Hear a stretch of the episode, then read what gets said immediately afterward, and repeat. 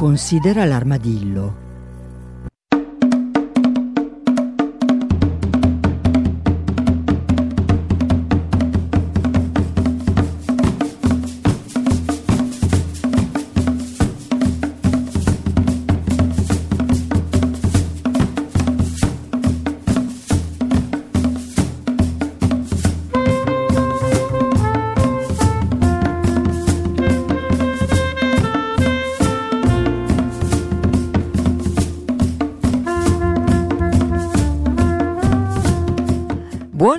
Buongiorno, a tutti da Cecilia Di Lieto, benvenuti a questa puntata di Considera l'armadillo noi altri animali.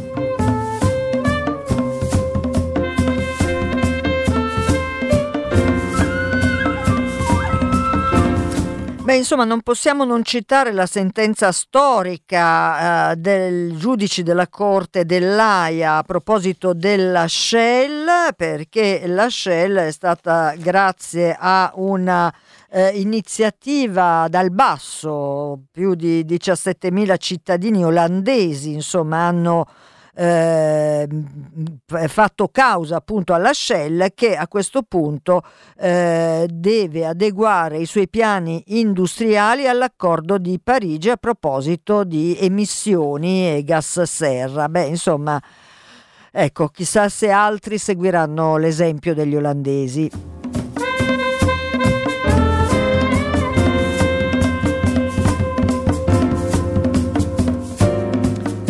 Invece come sempre vi ricordo che potete comunicare con la trasmissione con sms e telegram al 331 62 14 013 oppure con me la diretta chiocciolapopolarenetwork.it e che c'è poi una pagina Facebook Considera l'Armadillo che vi invito sempre a visitare perché è piena di riferimenti, appuntamenti, notizie e, e immagini. Oh, vi dico, visto che è l'ultima puntata della settimana, che sabato, sabato 29 maggio alle 17 al Bosco WWF di Vanzago, che sapete è un centro di recupero fauna strepitoso, che fa un lavoro eh, pazzesco e meritorio, non usiamo superlativi sbagliando, eh, dicevo che eh, prenotandovi eh, potete eh, partecipare a questo appuntamento di domani alle 17 eh, che vede la liberazione di alcuni dei ricci curati al centro di recupero. E insomma la liberazione degli animali curati è sempre un momento ad altissima intensità emotiva.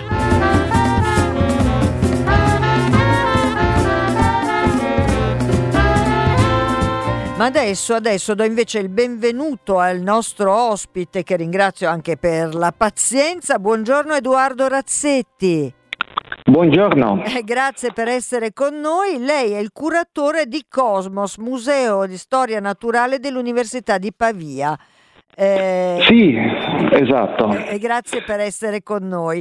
Senta, eh, prima di andare a parlare della mostra che apre eh, tra qualche giorno, eh, facciamo un, un, po' un bigino perché questo museo è un museo importante, un museo storico. Quanti anni ha?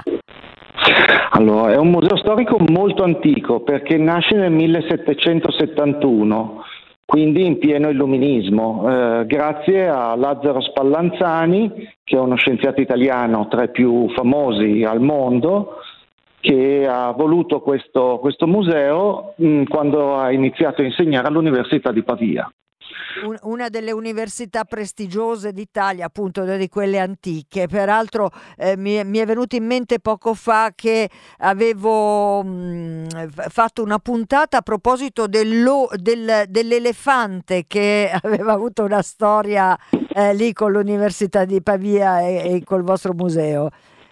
Sì, l'elefantessa donata da Napoleone Bonaparte esatto. a, al nostro museo. Esatto. Sì. Eh, e, sì, scusi, prego. Il nostro museo è, antico, ma volevo aggiungere che però è anche moderno, nel senso che è stato completamente ristrutturato e nel, nel 2019 abbiamo inaugurato delle nuove sale e quindi non è un museo polveroso come molti si immaginano, ma qualcosa di, qualcosa di nuovo da vedere, però non dico niente così le persone magari sono stimolate a venire. Si curiosiscono e ce n'è bisogno di tornare nei musei.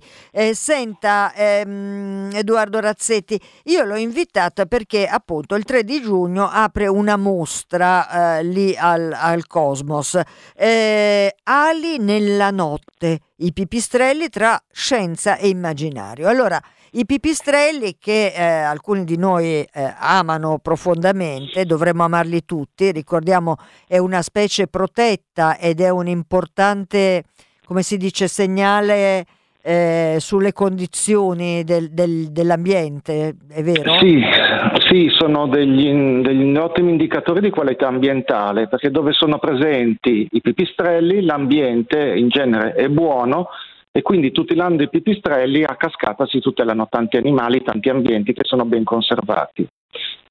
È così che fa l'Unione Europea, che li ha indicati come specie prioritaria per la conservazione in Europa. Ecco, però i pipistrelli sappiamo anche che eh, diciamo, godono, ahimè, di cattiva fama. Al, lasciamo un momento da parte la questione Covid, ma proprio il pipistrello eh, è appunto ali del, nella notte, eh, non, non, sempre particolarmente eh, amato, diciamo.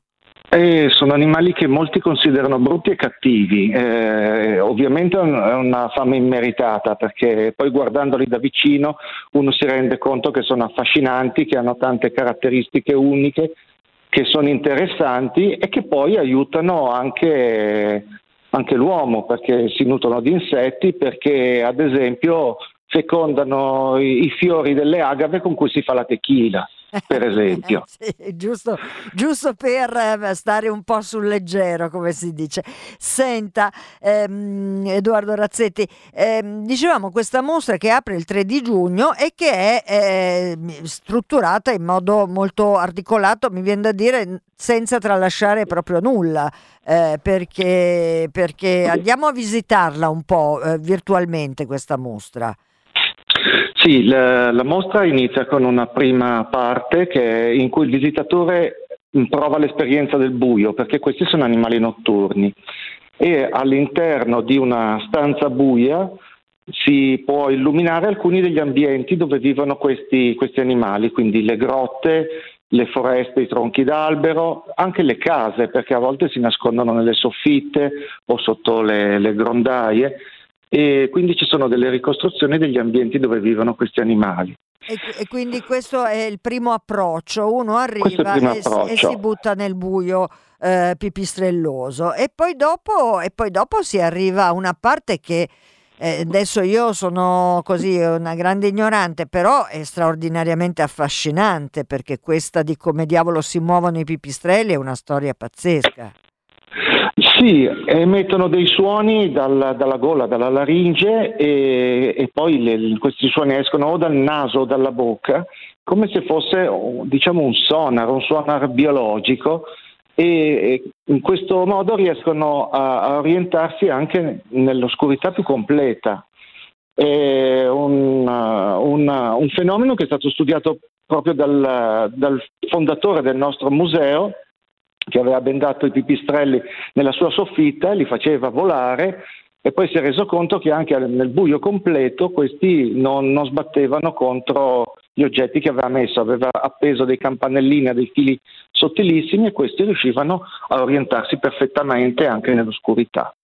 Quindi insomma, quindi, quindi Spallanzani, fondatore di Cosmos, del Museo di Storia Naturale di Pavia e anche grande studioso di pipistrelli. Quindi in sostanza, come dire, un doppio omaggio quello che fate con questa, con sì, questa sì, della notte. Senta, e, e, poi c'è questa cosa del suono che rimbalza, no? È quello che eh, serve a loro per evitare gli ostacoli. Così, un po' come, esatto. un po come accade con eh, i capodoglio, qualcosa del genere, no? Un, un... Sì, come tutti i cetacei, i delfini, capodoglio, anche loro si orientano con questo stesso sistema. E, anche noi lo usiamo nel, non so, i sonar per localizzare i sommergibili o quando facciamo un'ecografia utilizziamo un sistema che ricorda molto quello dei pipistrelli. Senta, forse Quindi... io ho sbagliato inizialmente, forse dobbiamo ricordarlo che comunque il pipistrello è un mammifero. Eh, sì, è importante ricordarselo. Sì, sono dei mammiferi, sono a sangue caldo, hanno il pelo, partoriscono i piccoli, li allattano, come, come tutti i mammiferi, come un gatto, come un cane. Sì. Però in più volano eh. e questa è una caratteristica unica che hanno. Senta, continuiamo la nostra visita virtuale in questa mostra, ehm, perché la terza area, diciamo così, eh, leggo è incentrata su eh, biologia e l'ecologia dei pipistrelli. Ecco, che cosa, che cosa vuol dire questa sezione? Che cosa ci racconterà? Ci racconta un po' gli ambienti che frequentano e il loro ciclo vitale. Sono animali che passano una parte dell'inverno lo passano in, in, letargo, quindi rimangono fermi eh, in una grotta, anche se sono così piccoli, è curioso, ma riescono, passano buona parte dell'inverno fermi in completo letargo, a volte respirando una o due volte in un'ora, che per noi è una cosa incredibile, sono talmente in un sonno profondo che, mm, che, quindi riescono a respirare pochissimo. E poi si riuniscono invece in grandi gruppi per, per accoppiarsi, per, uh, hanno delle nursery con dei gruppi di femmine che si riuniscono per tenere assieme i loro piccoli, hanno dei comportamenti che sono sofisticati, insomma, per degli animali così piccoli. Uno pensa che in realtà siano degli animali che hanno poco da offrire, invece hanno dei comportamenti unici veramente interessanti.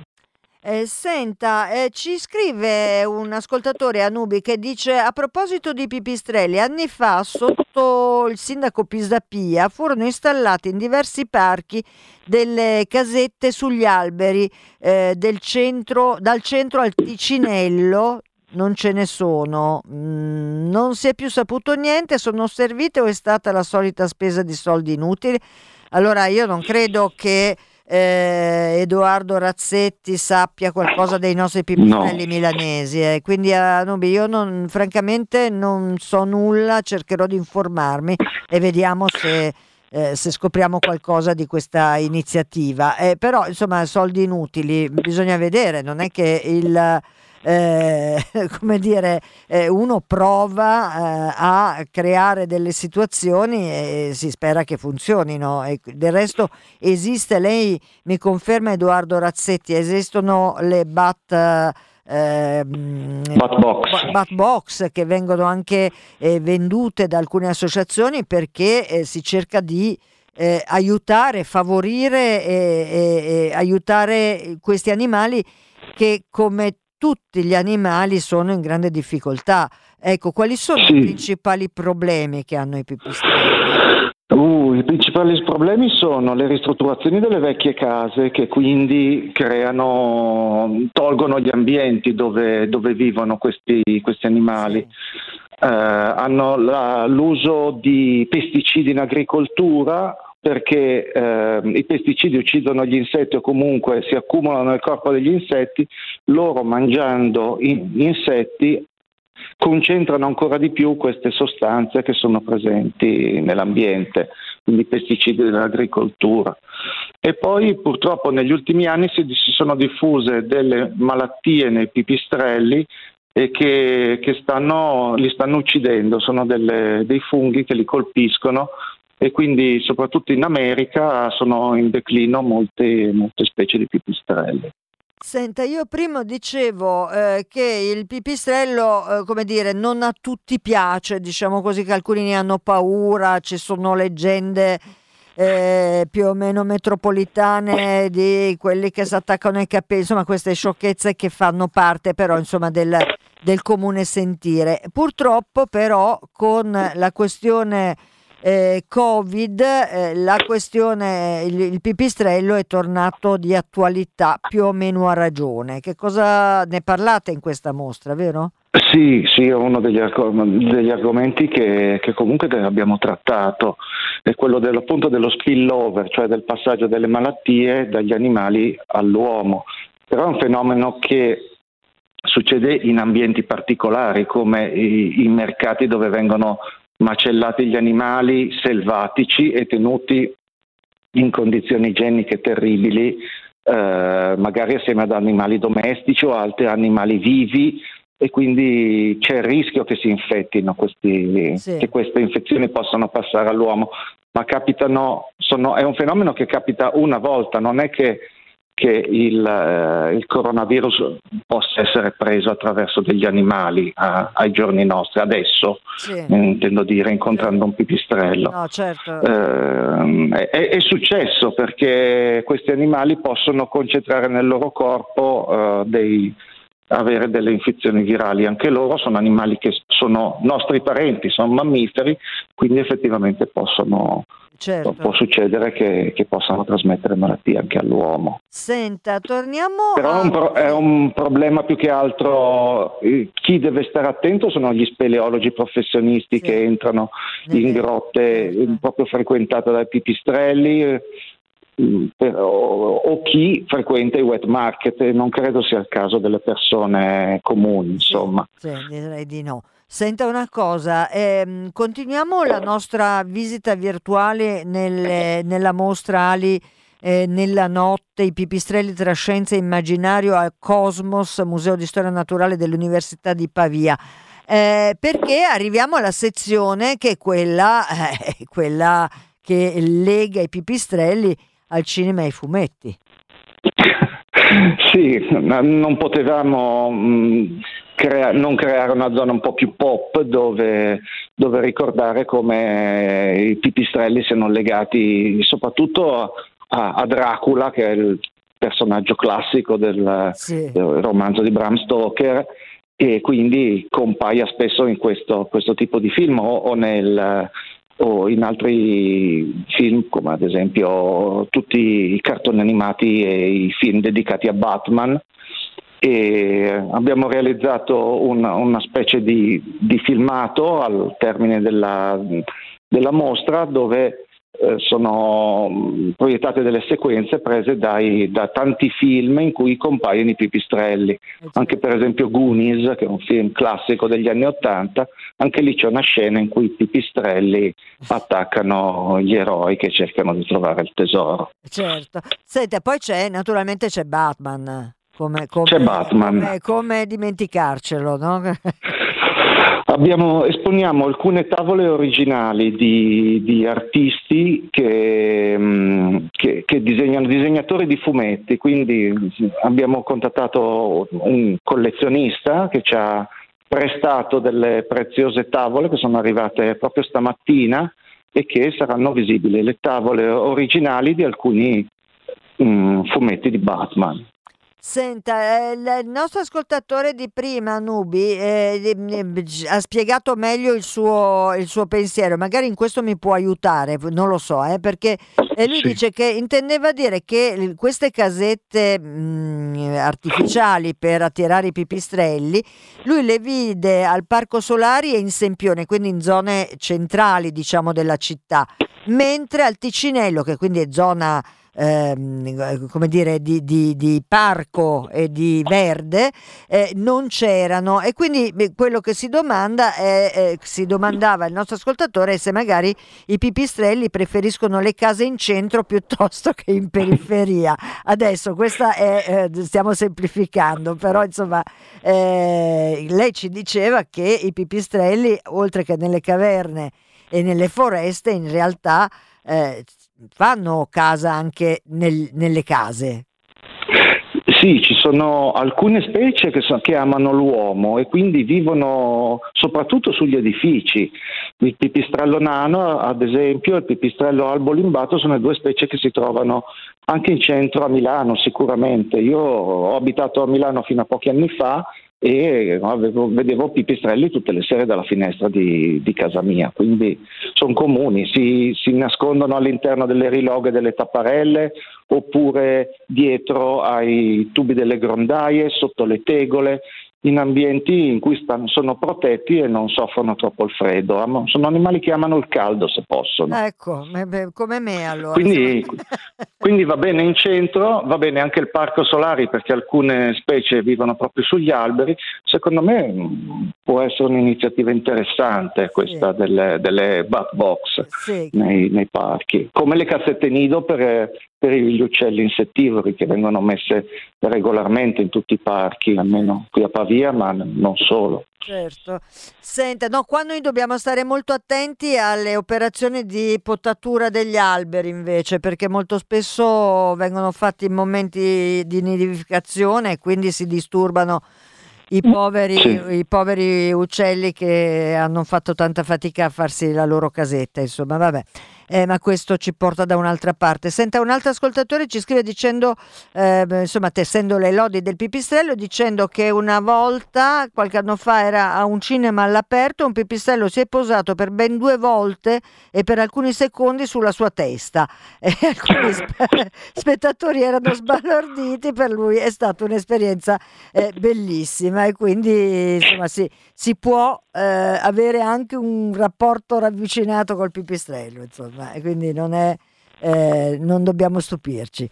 Eh, senta eh, Edoardo Razzetti, senta questa mostra sarà comunque eh, a pagamento, come funziona? Perché adesso sempre con le questioni di Covid eh, naturalmente anche i musei si devono adeguare, come, come siete messi? Eh, sì, a pagamento l'ingresso però è, è, solo di 4 euro. Sì per, per, chi vuole visitare la mostra, 6 euro invece per chi vuole visitare anche Cosmos, che è il museo di storia naturale, che certo. ecco. l'intero museo.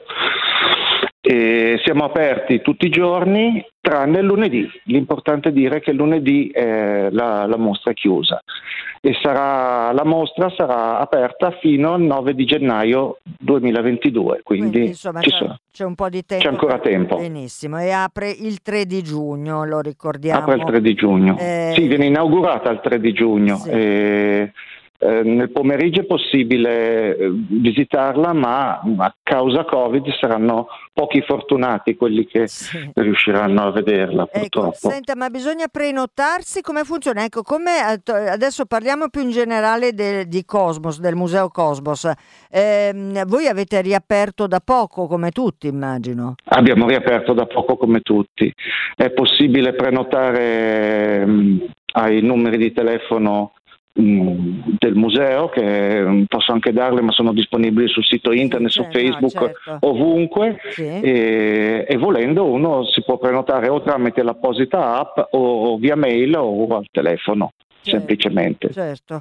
Eh, senta, eh, appunto, come, come, insomma, un museo non è un luogo dove soltanto si va eh, a vedere eh, le collezioni, in realtà i musei hanno una loro vita di ricerca, di studio alle spalle. Per voi sì. in questo periodo di, eh, di, di clausura, insomma, questo periodo di chiusura, eccetera, com'è stato? È stato difficile per noi perché senza, senza visitatori il museo è, comunque è vuoto e mm, non è assolutamente bello, ci sentiamo proprio limitati nel nostro lavoro.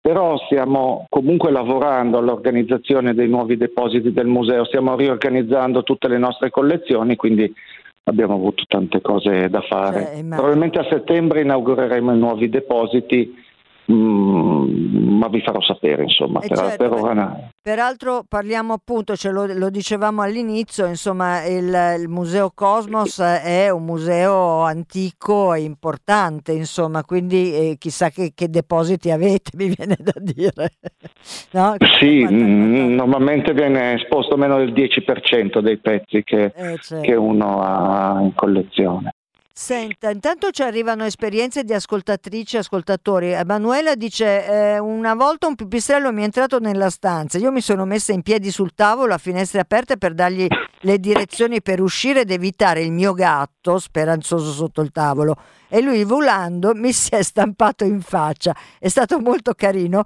probabilmente sembravo davvero Batman. Il gatto è fortunatamente rimasto deluso, quindi questo è il racconto di eh, Manuela e invece eh, Silvia dice a me uno è entrato in camera, l'ho preso con un asciugamano e l'ho messo sul balcone e se n'è andato via. E, insomma, eh, sono varie tecniche per eh, come dire, far uscire gli eventuali eh, pipistrelli persi senza collare, mi viene da dire, no? Nella, nei loro voli notturni, come, ecco, incrociano le nostre stanze. Senta, eh, Edoardo Razzetti, lo ripeto, curatore di Cosmos, Museo di Storia eh, Naturale dell'Università di Pavia, eh, lo dico per i non pavesi, è in Palazzo Botta, in piazza Botta al 9, quindi se volete farvi una gita alla bellissima Pavia, ehm, sicuramente vale la pena di fare un giro anche al museo eh, Cosmos. Eh, senta, la, la mostra, l'ha detto, rimane fino al 9 di gennaio, quindi c'è la possibilità eh, di visitarla con una certa comodità. Mi, mi, mi, mi dica solo una cosa, ma per lei, curatore di questo museo, Qual è la cosa di cui in fondo è più orgoglioso? Un... Beh, sono orgoglioso di aver, di aver, collaborato a realizzare i nuovi allestimenti.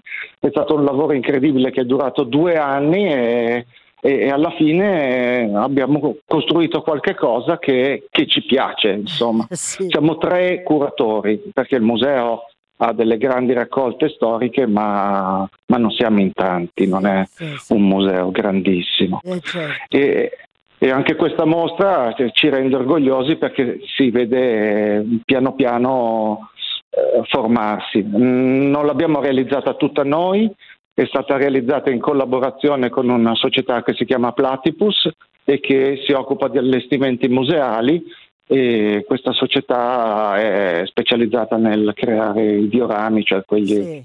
quelle, quelle, ricostruzioni ambientate degli animali e sono loro che sono degli artisti veri e propri sì. e hanno creato buona parte del, degli exhibit che, sono presenti in mostra, quindi è stata una collaborazione. Sì.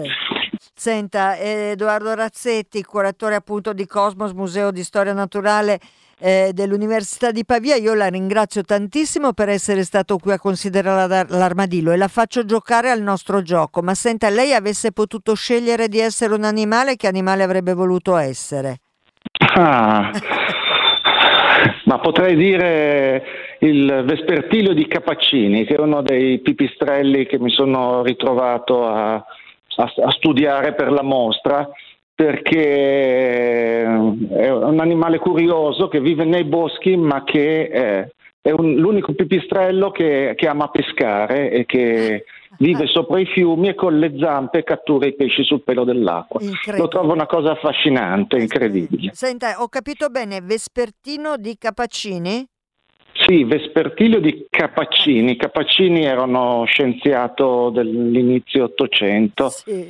E, um, il nome gli è stato dato da, dal nipote di Napoleone che era un patriota italiano del risorgimento e che, che, gliel'ha dedicato insomma. Certo. Senta, allora io la ringrazio veramente molto anche per averci fatto conoscere il vespertillo di Capaccini, eh, l'unico pipistrello pescatore. La, la ringrazio moltissimo, complimenti per il vostro lavoro e allora ci vediamo alle ali nella notte, i pipistrelli tra scienza e immaginario a Pavia. Grazie mille.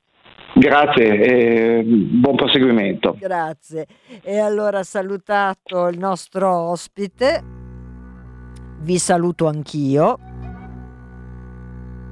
Vi do appuntamento a lunedì, sempre dalle 16.30 alle 17. Considera l'armadillo vi lascio però non da soli perché oltre a seguire naturalmente tutta la programmazione di Radio Popolare vi ricordo sempre che c'è una pagina Facebook Considera l'Armadillo che funziona notte, giorno, festivi, non festivi, insomma è sempre aggiornata. Ciao a tutti da Cecilia Di Lieto, grazie ancora.